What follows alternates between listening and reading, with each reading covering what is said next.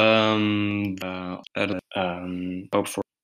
um, dus. Um... Hallo allemaal, welkom. Dit is ondertussen poging 3 van mijn eerste aflevering in deze podcastserie over muziek. En ik ben er al gelijk achter gekomen in deze drie pogingen hoe lastig het is om een podcast op te nemen. Hoe lastig het is om bijvoorbeeld radio te maken. Kan ik me zo voorstellen. Omdat je constant um zegt in een pauze. Dat heeft iedereen natuurlijk, dat is logisch en dat weet ik ook wel. Maar toen ik, ehm, hier zie je, ga ik al. Ik ga hier zo erg mijn best op doen om hierop te gaan letten. Toen ik mijn eerste poging ging terugluisteren, na vijf minuten had ik het zo vaak gezegd. Dat is zo ontzettend irritant. Dat is niet om aan te horen.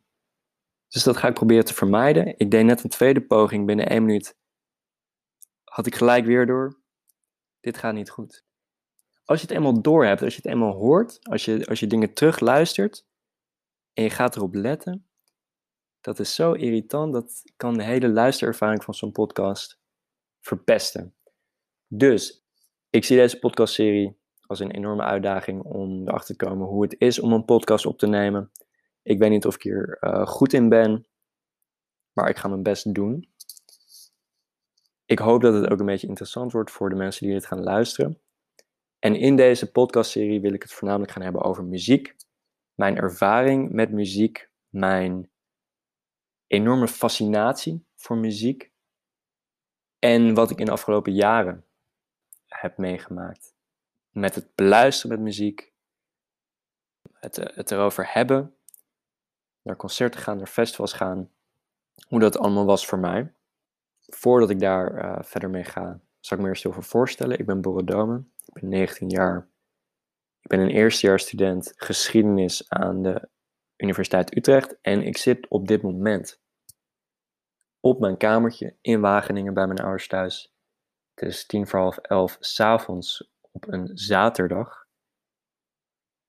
Ik heb ook uh, een kamertje in Zeist, waar ik met twee goede vrienden van mij woon. Om toch een beetje het studentenleven te ervaren. En hopelijk een beetje uh, een soort van opmars te maken om binnenkort mogelijk in Utrecht te gaan wonen wanneer corona eenmaal weg is en het echte studeren weer kan beginnen. Goed, dat was even een korte introductie van wie ik ben. Helpt toch even om te weten wie je nou voor je hebt, wie er nou tegen je aan staat te lullen. Dat ben ik dus, Borren, groot muziekfanaat. En dat is ook meteen de reden waarom ik deze podcast ben begonnen. Omdat ik muziekfanaat ben en het graag wil hebben over muziek. En mijn passie voor muziek komt voornamelijk van mijn vader vandaan. Die is een, net als ik, een groot muziekfanaat, groot muziekkenner. En wij hebben het graag over muziek, wat wij ontdekt hebben, waar we naar luisteren. We gaan graag samen naar concerten toe, naar festivals. Dat is een beetje uh, hoe, hoe ik het in ieder geval zie, wat onze band zo, zo goed maakt. Is dat wij het heel graag over muziek hebben en het daar ook constant over kunnen hebben. We zitten aan tafel. Mijn vader komt net terug van zijn werk. Ik heb een, uh, een dag studie gehad of, of, school of wat dan ook. En bij mij begint er al gelijk iets te borrelen. Ik moet het hebben over de nieuwste release van dit en dit en dit. Ik zet het aan. Mijn moeder wordt er al knijter uh, zagrijnig van. Die uh, ziet de avond in duigen vallen. Want dan komt mijn vader weer iets met deze release, of dat doet me denken daaraan, en dan gaat de volgende plaat aan, en zo kunnen wij het uren over muziek hebben. Maar ik moet een andere uitlaatklep hebben voor mijn muziekgedachtes, mijn muziekontdekkingen, en dat wil ik graag doen door middel van een podcast. Ik ben een beetje onvoorbereid. Ik heb niet echt een goede indeling van waar ik deze aflevering wil, over wil gaan hebben. Ik heb niet echt een, een lijstje van fragmenten of bevindingen op dit moment. Het is een beetje een uitprobeersel. Het is een beetje kijken wat ik uit deze eerste aflevering kan halen. Of het überhaupt bevalt. Wat mensen ervan vinden. Of mensen kritiek hebben. Of mensen andere ideeën hebben voor wat leuk werkt voor zo'n podcast. Het is gewoon een beetje, uh, ja, gewoon een beetje kijken waar ik terecht kom. En dat vind ik wel leuk. Maar ik ga er ook aan werken om iets meer structuur in zo'n podcast te brengen. Om iets meer vaste fragmenten erin te brengen. Wat in de afgelopen tijd uit is gekomen. Wat interessant is en wat ik leuk vond om naar te luisteren. Welke platen zijn binnengekomen. Welke concerten ik heb bezocht. Als het eenmaal weer kan. Om het daar wat uitgebreider over te hebben. Voor de rest had ik in gedachten om deze eerste aflevering, om deze pilot als het ware, voornamelijk een beetje gewoon het erover hebben waar mijn, gewoon een beetje de eerste, ja, grote artiesten, grote ontdekkingen, waar die vandaan kwamen, hoe die zijn ontstaan, hoe oud ik toen was, hoe dat een beetje tot stand is gekomen, wat het verhaal erachter is en hoe dat zich verder heeft opgebouwd over de jaren heen. Om te beginnen, 2009. Dat was het eerste jaar dat ik in aanraking kwam met wat in mijn ogen op dit moment goede muziek is, om het zo maar te zeggen. Je hebt natuurlijk wel eerder popmuziek gehoord, de typische radiomuziek, de muziek die je meekrijgt op de basisschool. Daar wist ik natuurlijk wel van. Een goede vriend van mij, die waren groot fan van Pitbull. Nou, Beter kan je niet hebben natuurlijk. Bekend om de nummers Timber. Uh, weet ik veel wat hij allemaal heeft gedaan met Chris Brown en Neo. Dat soort gasten. Maar 2009 was het eerste jaar dat ik in aanraking kwam. Wat, wat in mijn ogen nog steeds kwalitatief goede muziek is. En dat was Michael Jackson. En dat was op de dag dat Michael Jackson stierf. Ik kwam de woonkamer binnen. Het nieuws stond aan. De mededeling was: Michael Jackson is gestorven. Ik zag een fragment een concertfragment van Michael Jackson die de Moonwalk deed. En ik was gelijk geïnspireerd. Ik zei, dat wil ik doen. Wie is die gast? Wie, wie danst er zo? Ik wilde gelijk weten wie, wie het was. Mijn vader vertelde me, dat is Michael Jackson. En de dag daarna zaten we in de auto naar Nijmegen, naar de dichtstbijzijnde platenzaak. Want in Wageningen was er geen platenzaak. In Nijmegen hebben we drie cd's opgepikt.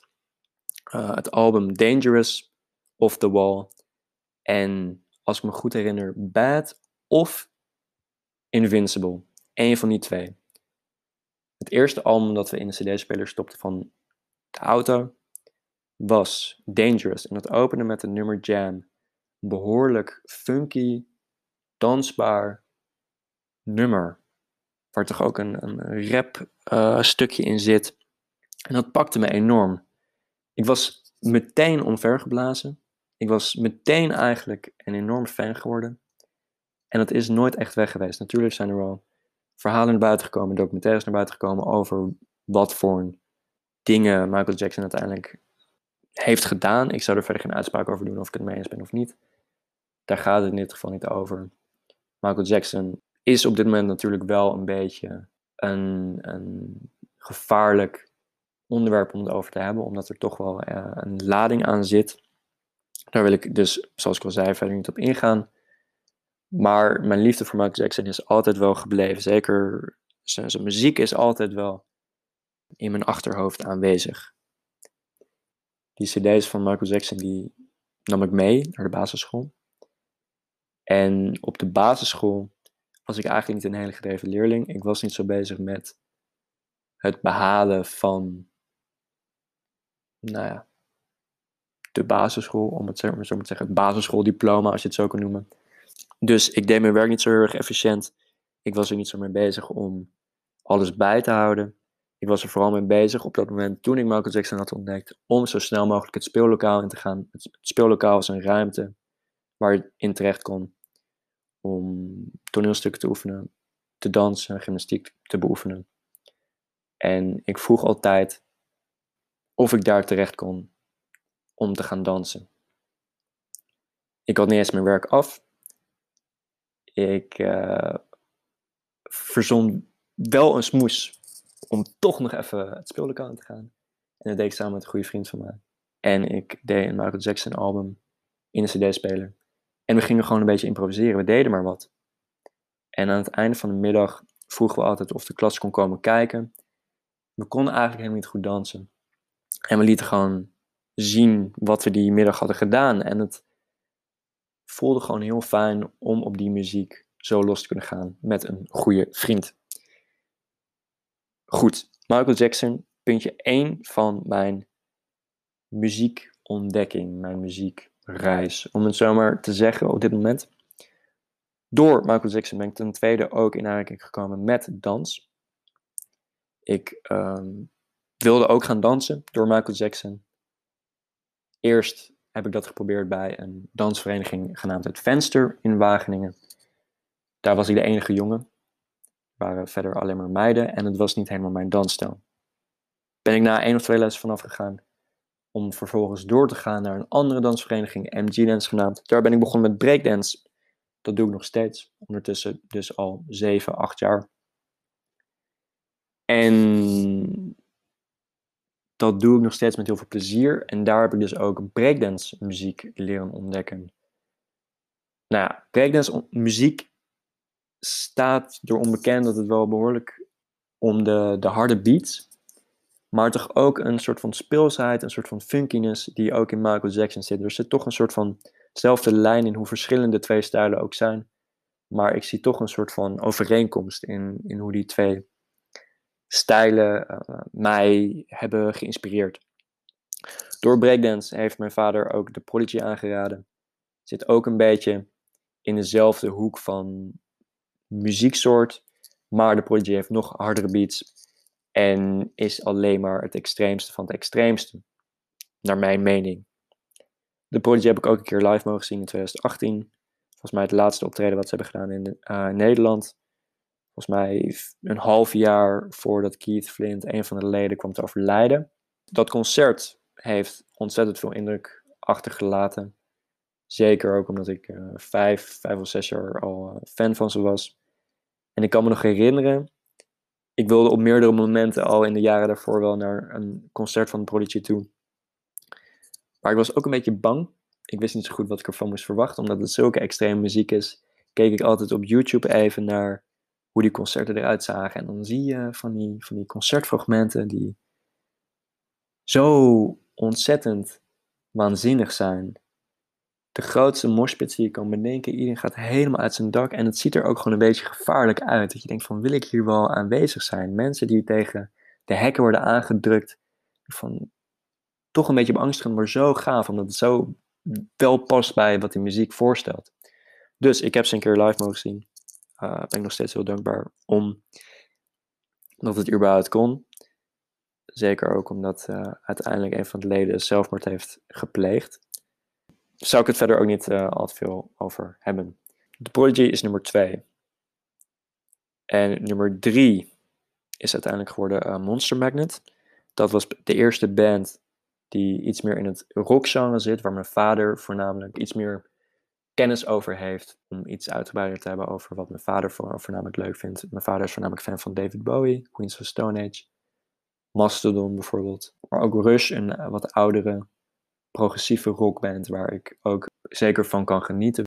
Maar Monster Magnet is nog steeds, als mensen mij vragen wat is nou jouw favoriete band van dit moment, dan zeg ik altijd Monster Magnet.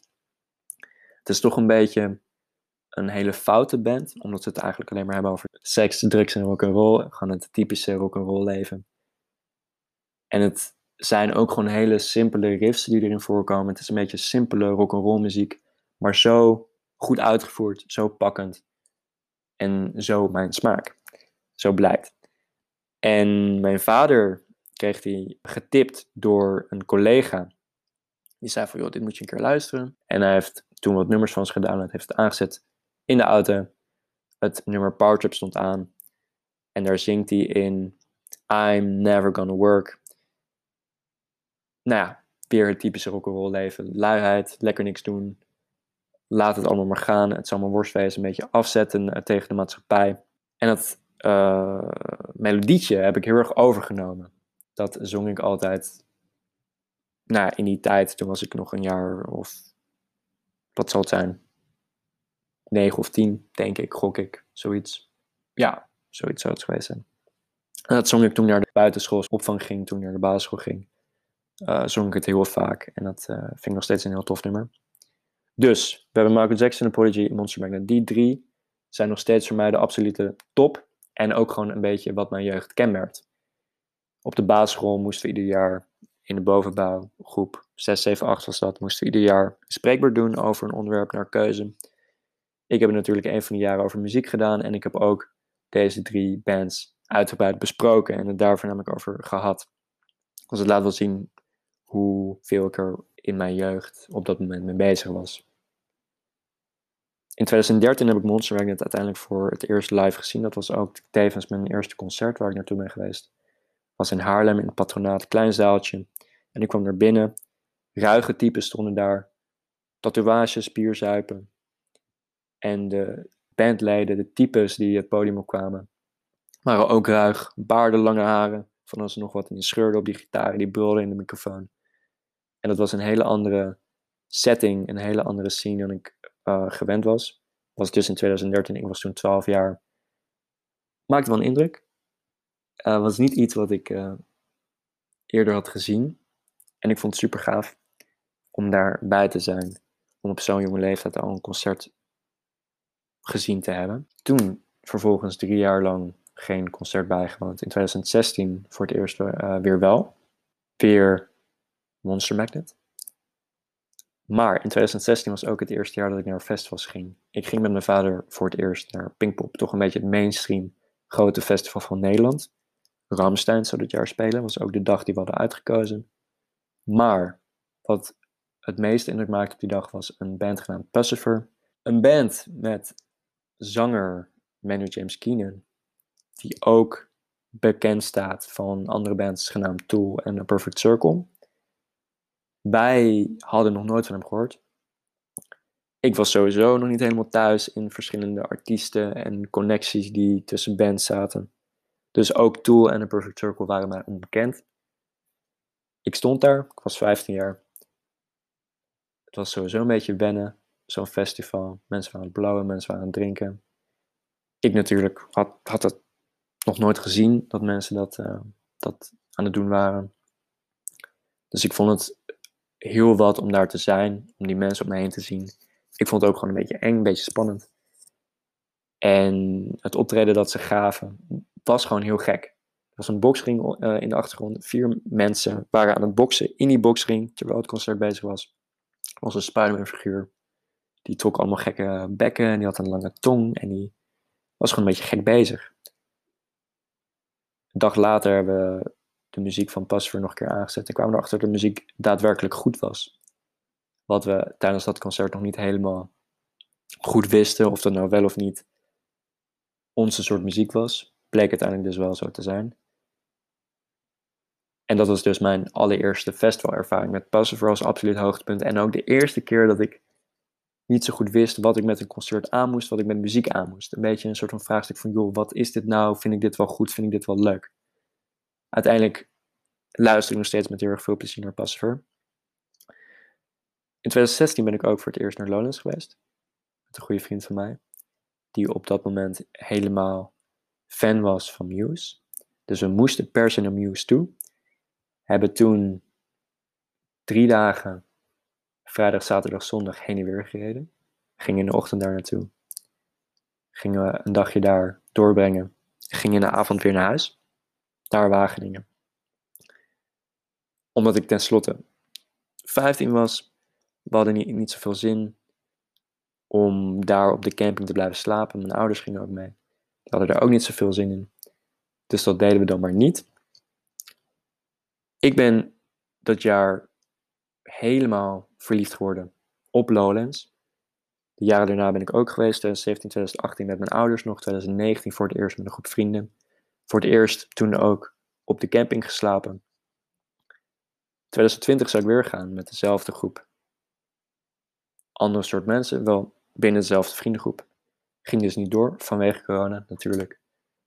En we gingen, nou, we hadden het plan om in plaats van echt Lowlands ons eigen Lowlands te creëren. Toch even leuk om te vertellen.